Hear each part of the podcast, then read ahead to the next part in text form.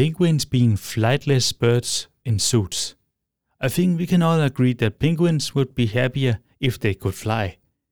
It would make it easier to escape from preying seals instead of them trying to run away with their tiny feet. It would also spare the emperor penguin, those with the yellow colors, from their long and grueling march toward the colder regions, which they do every summer.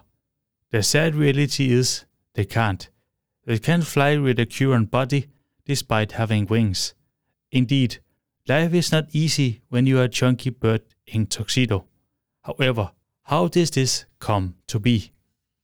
Considering the physiology of the penguin, it is widely believed that they once were capable of flight.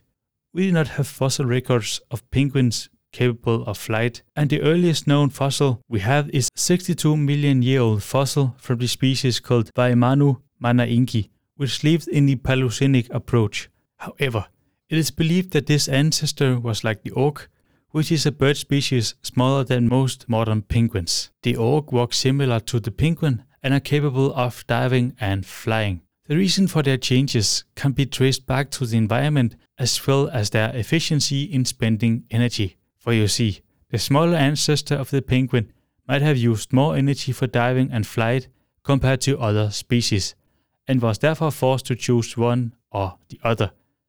It has been stated by the environmental ecologist Katsufumi Sato that the diving cost of the little penguin, also called the blue penguin, is similar to that of the murre. Both of these tiny animals weighed about 1 kilogram, 2 pounds, but while the murre is capable of both flight as well as diving, the little penguin can only dive. Considering that the little penguin spends all of their energy diving, this would mean that the blue penguin would be inferior to the murre if they had to use their energy on both flight and diving. The blue penguin is, in other words, less energy efficient than the murre and would therefore be outcompeted by the murre since they could both fly and dive.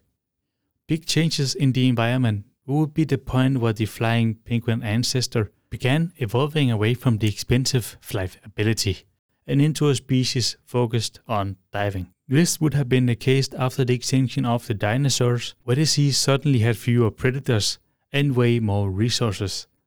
This means that it would be way more beneficent to dive compared to flying, which would have led the penguin to abandon flight altogether. This would have been apparent in their gain of size and changing their wings to become better adapted at diving. So, do penguins still use their wings? Yes, they do. Except now the wings can be regarded as flippers, which are used as paddles to make forward motion in water. This movement is often referred to as flying through the sea. So, in other words, I guess the penguin never abandoned flight. They simply changed the environment. Not bad for a chunky bird in a tuxedo.